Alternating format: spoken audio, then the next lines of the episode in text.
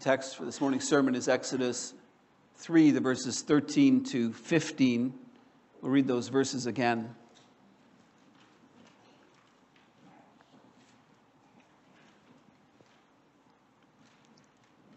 Then Moses said to God, If I come to the people of Israel and say to them, The God of your fathers has sent me to you, and they ask me, What is his name? What shall I say to them? God said to Moses, I am who I am. And he said, Say this to the people of Israel I am has sent me to you. God also said to Moses, Say this to the people of Israel The Lord, the God of your fathers, the God of Abraham, the God of Isaac, and the God of Jacob, has sent me to you. This is my name forever, and thus I am to be remembered throughout all generations.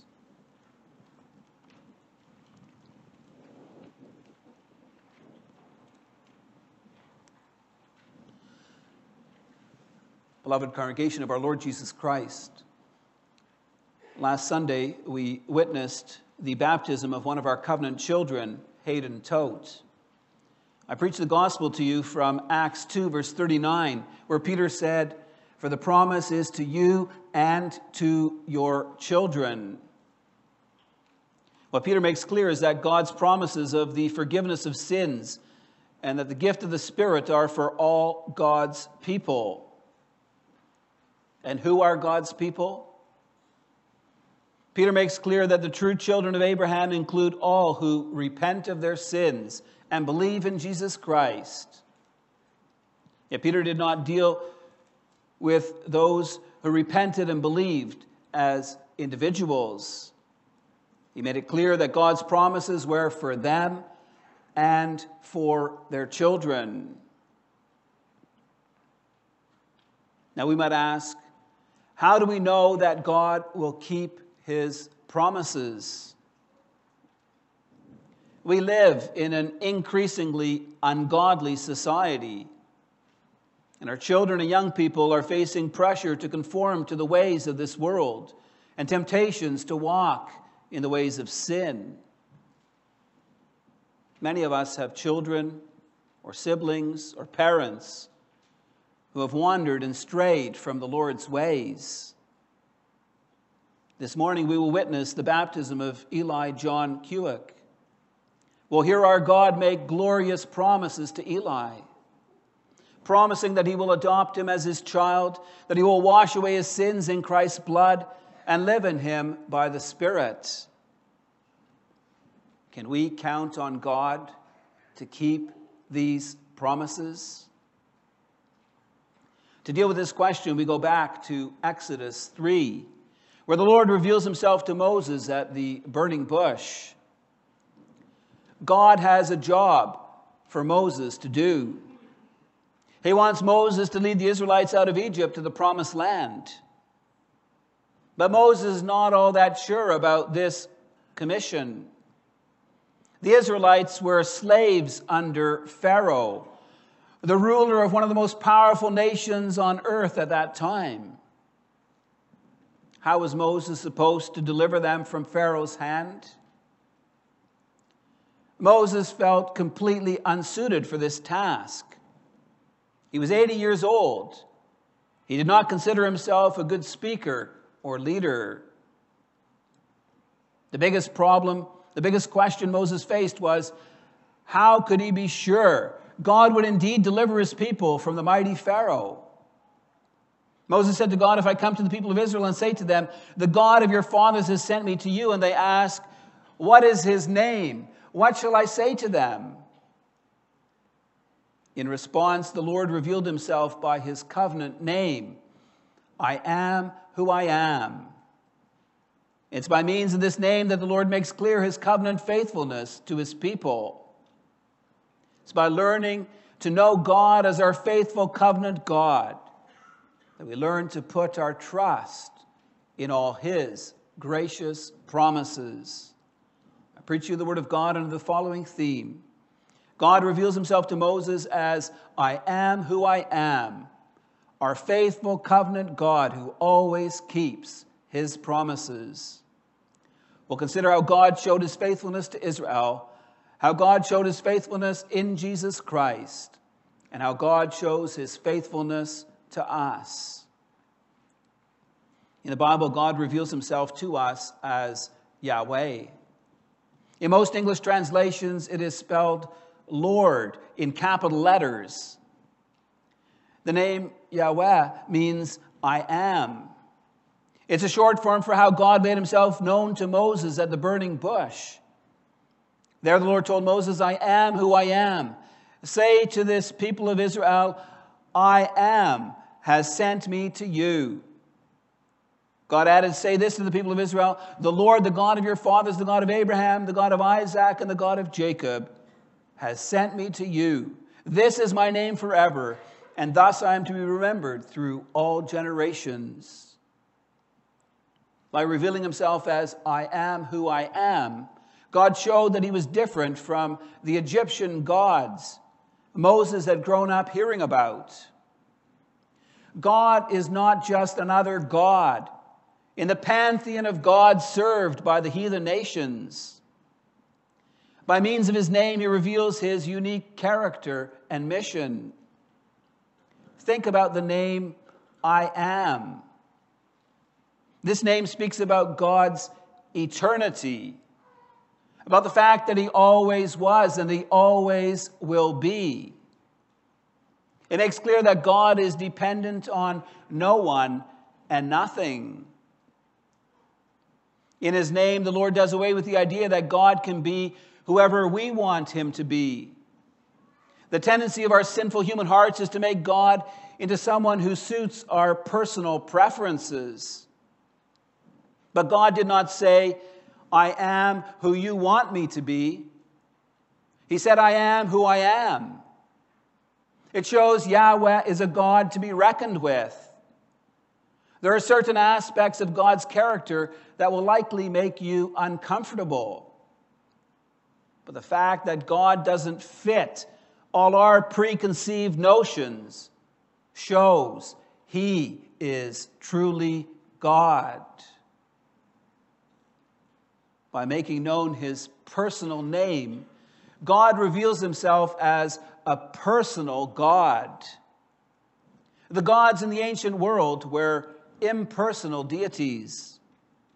Most of them were little more than personifications of natural forces. Thus, you had a sun god and a rain god, and gods that represented various animals, and you had all the fertility gods. The people who worshiped such gods were constantly trying to appease them with sacrifices, but they didn't have a relationship with their gods.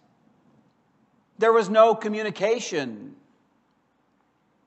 That is very different with I am who I am. For the Lord enters into a covenant relationship with his people. He makes promises to them and he requires things of them. In Exodus 3, the Lord makes it very clear that he has not changed. He remembers his promises made to Abraham, Isaac, and Jacob more than 400 years earlier. During that time, Jacob's descendants have become slaves in Egypt.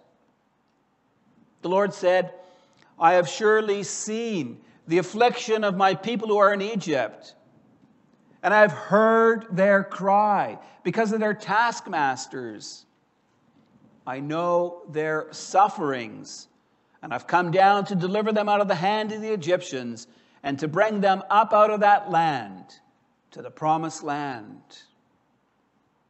What the Lord is saying is that He is Israel's faithful covenant God.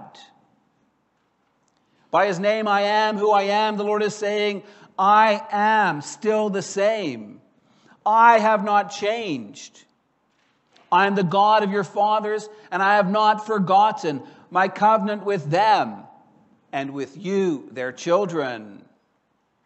Thus, we see that God's name, I am who I am, makes clear that He is reliable, faithful, the unchanging God who keeps His promises throughout the generations.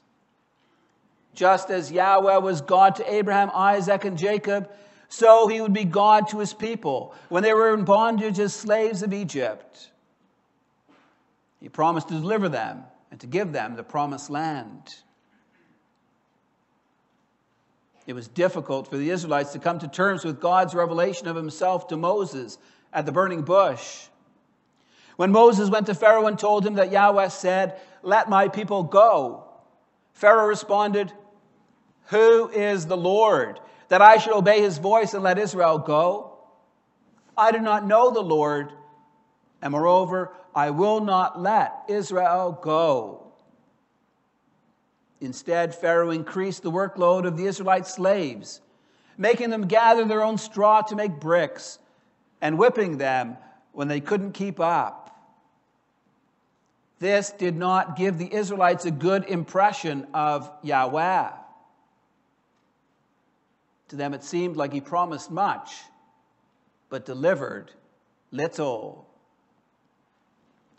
Again, Yahweh promises to deliver his people.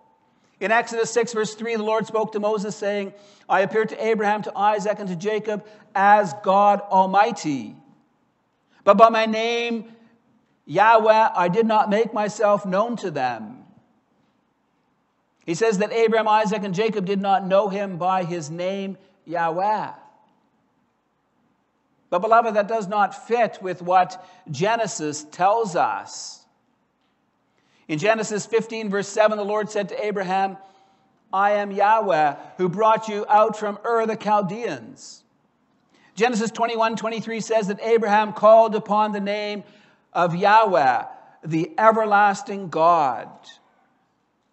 In the same way, Isaac and Jacob knew God as Yahweh, the great I am. Genesis 25 21 tells us Isaac prayed to Yahweh for his wife because she was barren. And the Lord granted his prayer, and Rebekah, his wife, conceived. The Lord revealed himself to Jacob in a dream at Bethel. He said, I am Yahweh, the God of Abraham, your father, and the God of Isaac. In response to the Lord's gracious promises in the dream, Jacob made a vow to the Lord. He said, If God will be with me and will keep me in this way that I go, and will give me bread to eat and clothing to wear, so I come again to my father's house in peace, then Yahweh shall be my God. So, why does the Lord say to Moses that he appeared to Abraham, Isaac, and Jacob as God Almighty? but did not make himself known to them by his name Yahweh. The point that the Lord wants to make clear is that he's going to reveal himself further. God's revelation of himself did not all happen at once. Throughout the generations, God revealed more and more about himself and his character and his wondrous works. God will cause Moses and the Israelites to know the meaning of the name Yahweh to an extent that was not known before. How will this happen? The Lord promises to come to deliverance of his people. He says, I will redeem you with an outstretched arm and with great acts of judgment. Do you remember how Yahweh delivered his people from slavery in Egypt? God brought various plagues against the land, changing the water into blood, bringing swarms of frogs into the land, causing gnats to come forth on man and beast. These first plagues were more of a nuisance, a bother, than anything else. Yet God hardened Pharaoh's heart, so he refused to let God's people go. Thus, the Lord brought increasingly severe plagues upon the Egyptians, sending flies, killing the Egyptian livestock, and sending boils on man and beast. We need to understand, beloved, that each of the plagues was an attack against one of the Egyptian gods. Yahweh showed that he was Lord and King over all that all other gods were powerless before him. The Lord tells Moses to say to Pharaoh that if he did not repent and let God's people go, Yahweh would send even more severe plagues on the Egyptians, so that you may know that there is none like me on all the earth. Yahweh caused very heavy rain to fall, very heavy hail to fall, destroying every plant and tree, killing everything in the field. He sent destroying locusts throughout the land to eat whatever greenery was left. He sent pitch darkness on the land for three days, which was a direct attack against the most powerful Egyptian god, Ra, the sun god. And finally, in retaliation for Pharaoh killing many of the baby boys by drowning them in the Nile, Yahweh sent a destroying angel to kill all the firstborn in Egypt. Do you see, beloved, how I am who I am revealed himself in a way that was not known to Abraham, Isaac, and Jacob. The patriarchs experienced God's gracious care in their lives. They saw how at times the Lord delivered them from their enemies. But they never learned to know Yahweh as the all powerful God, highly exalted above all other gods. Israel got a taste of Yahweh's constant faithfulness and abiding love. They experienced that the Lord is good, that he remembers his covenant and keeps his promises. In his name, I am who I am, the Lord showed forth his faithfulness to Israel. They learned that even though they were in a state of abject slavery, harshly oppressed by cruel taskmasters, Yahweh was faithful and true. We may know the Lord as a God who remembered his promises made to Abraham, Isaac, and Jacob. He showed his mighty hand and outstretched arm in the powerful signs and wonders by which he delivered his people from Egypt.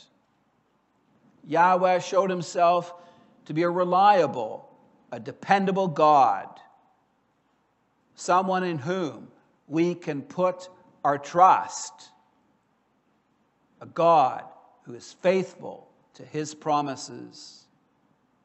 This brings us to our second point how God showed his faithfulness in Jesus Christ. God's revelation of himself did not end in the Old Covenant. Hebrews 1 says, Long ago, at many times and in many ways, God spoke to our fathers by the prophets. But in these last days, He has spoken to us by His Son. God made Himself known in an even greater and more glorious way in Jesus Christ. It is in Jesus Christ that God revealed the way of salvation that He had ordained from before this world was made. It's in Jesus Christ that God shows forth his love and his faithfulness.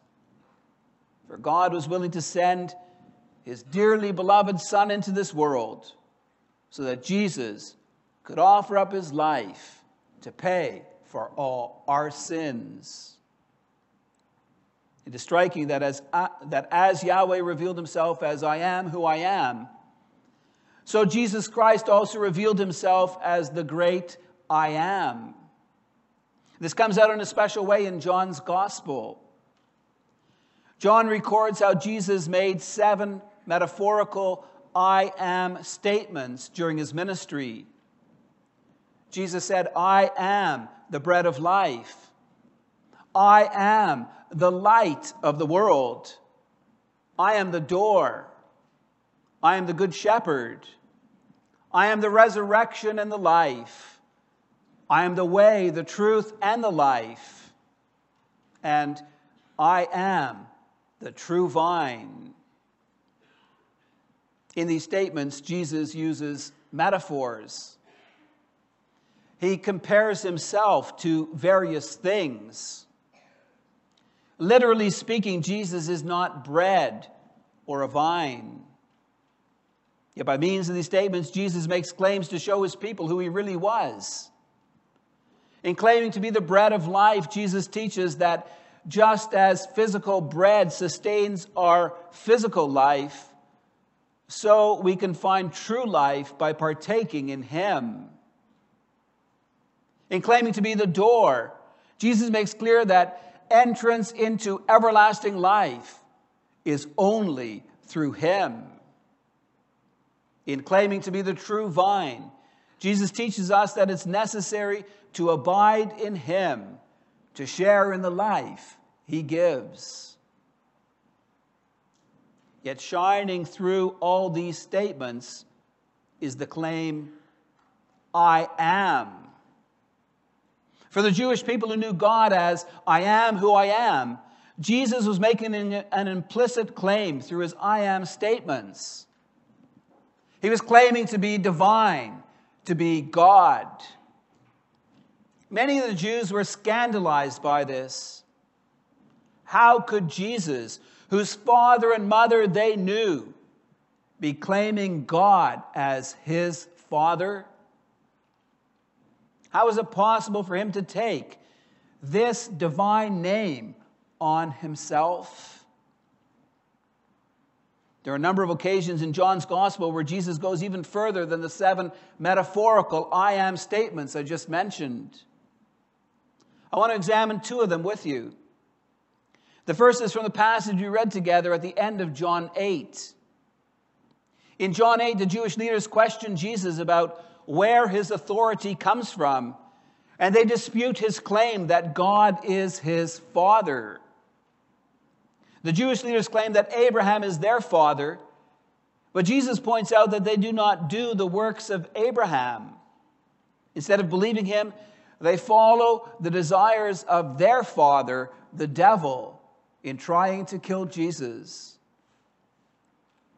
In the midst of this dispute, Jesus contrasts Abraham's faith with the Jewish leaders' lack of faith. In John 8, verse 56, Jesus said, Your father Abraham rejoiced that he would see my day. He saw it and was glad. What does Jesus mean by this statement? We know that Abraham and Sarah did not receive a child for many years. When God promised Abraham a son through Sarah, he rejoiced greatly. When the happy day arrived, they called their son Isaac, which means laughter. The birth of this son meant everything to Abraham. For God's promises to make him into a great nation and to bless all the families of the earth through him could only come to fulfillment through Isaac. It is this hope that sustained Abraham when God commanded him to offer Isaac, his only son, on the altar. Abraham was thoroughly convinced that death would not have the last word, but that God, if necessary, would raise Isaac back to life. Now, Hebrews 11, verse 13 tells us Abraham died in faith, not having received the fulfillment of the promises, but having greeted them from afar. That's what Jesus means when he says in John 8, verse 56, that Abraham saw the day of Christ and rejoiced. Yet the Jewish leaders did not understand what Jesus meant. With their earthly and literal minds, they could not figure out how there could ever have been any contact between Abraham and Jesus. The idea of seeing and greeting from afar by faith was not something they understood. And so they challenged Jesus. They said, You are not yet 50 years old. And have you seen Abraham? Jesus replies, Truly, truly, I say to you, before Abraham was, I am. Jesus is identifying himself as God. The Jewish leaders understood this clearly.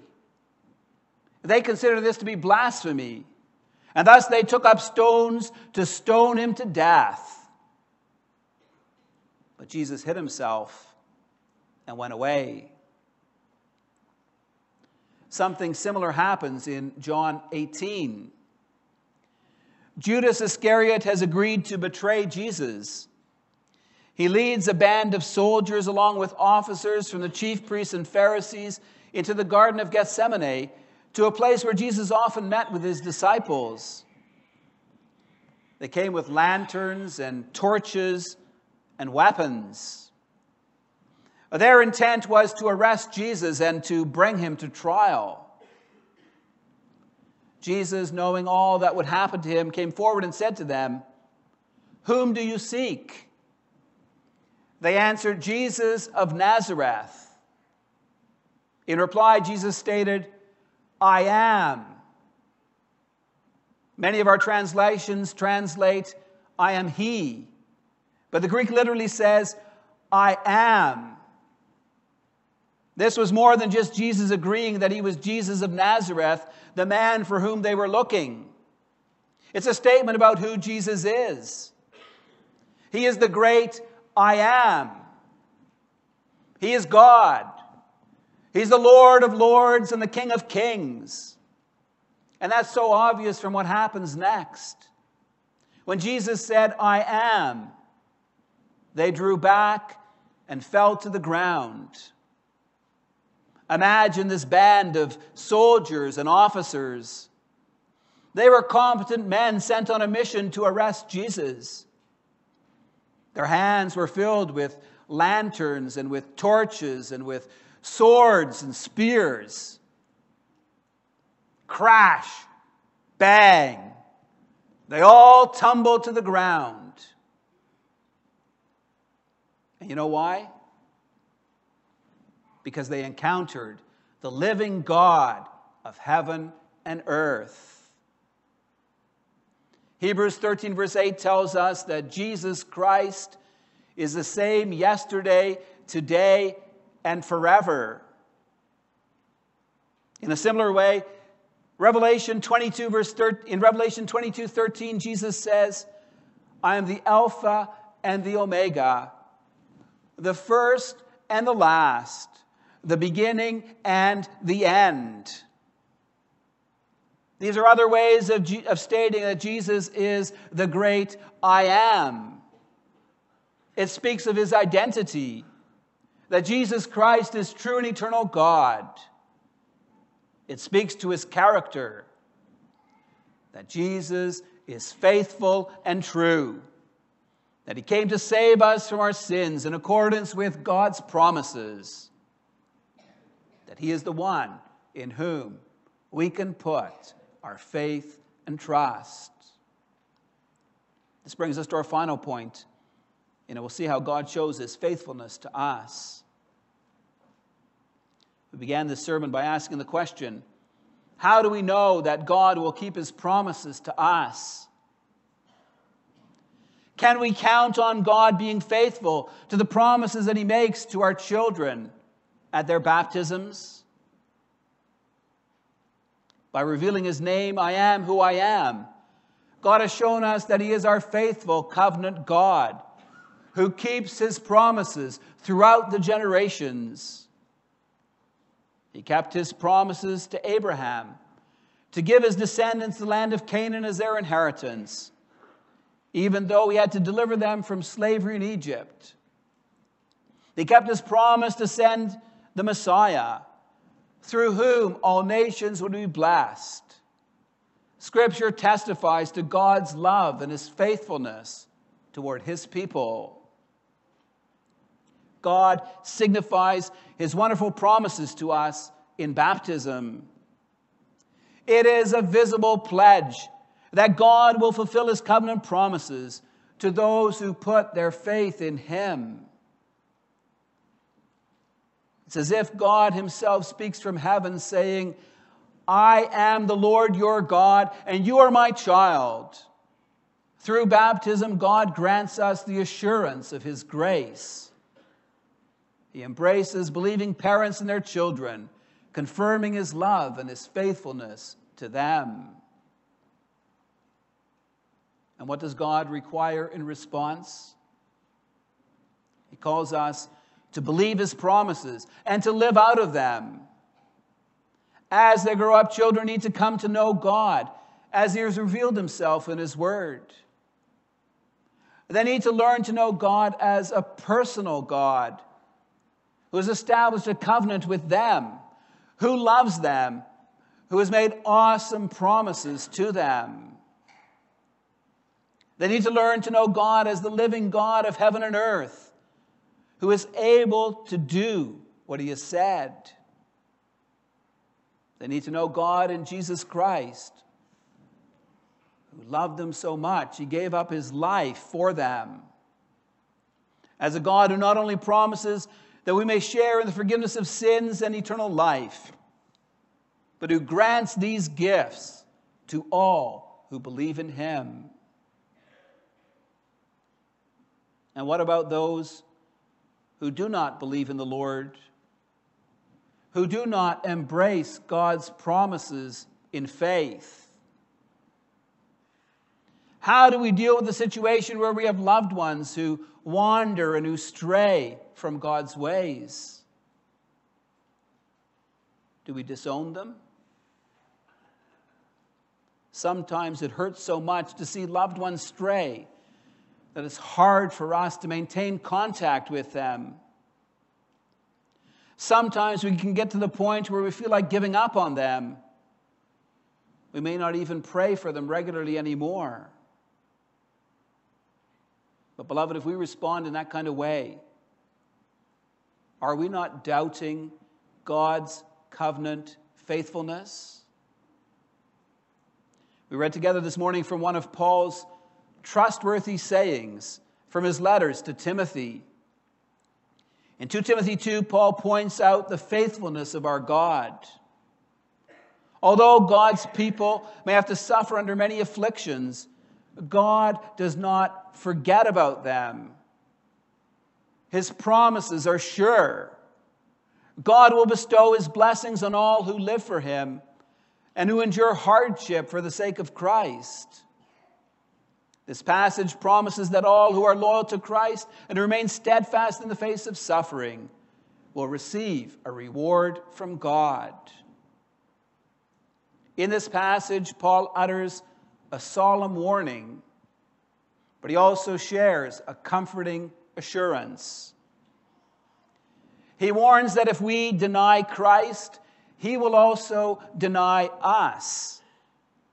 Paul here repeats what Jesus taught his disciples in Matthew 10, verses 32 and 33. Jesus said, So whoever acknowledges me before men, I will also acknowledge before my Father who is in heaven.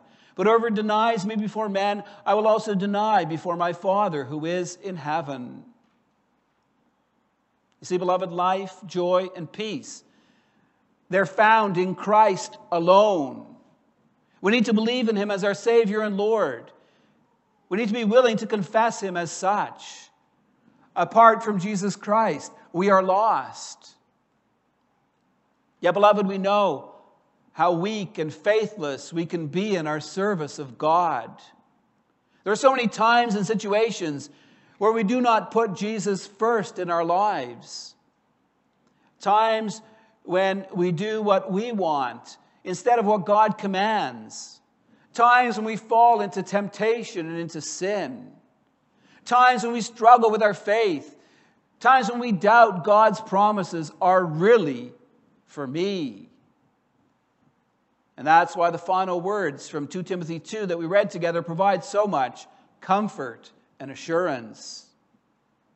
Paul says, If we are faithless, he, that's God, remains faithful for he cannot deny himself.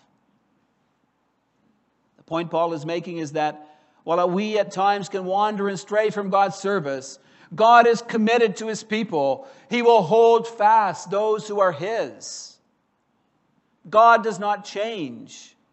If God has chosen you as his son or daughter, and he has brought you to faith in Christ, he will not let you go.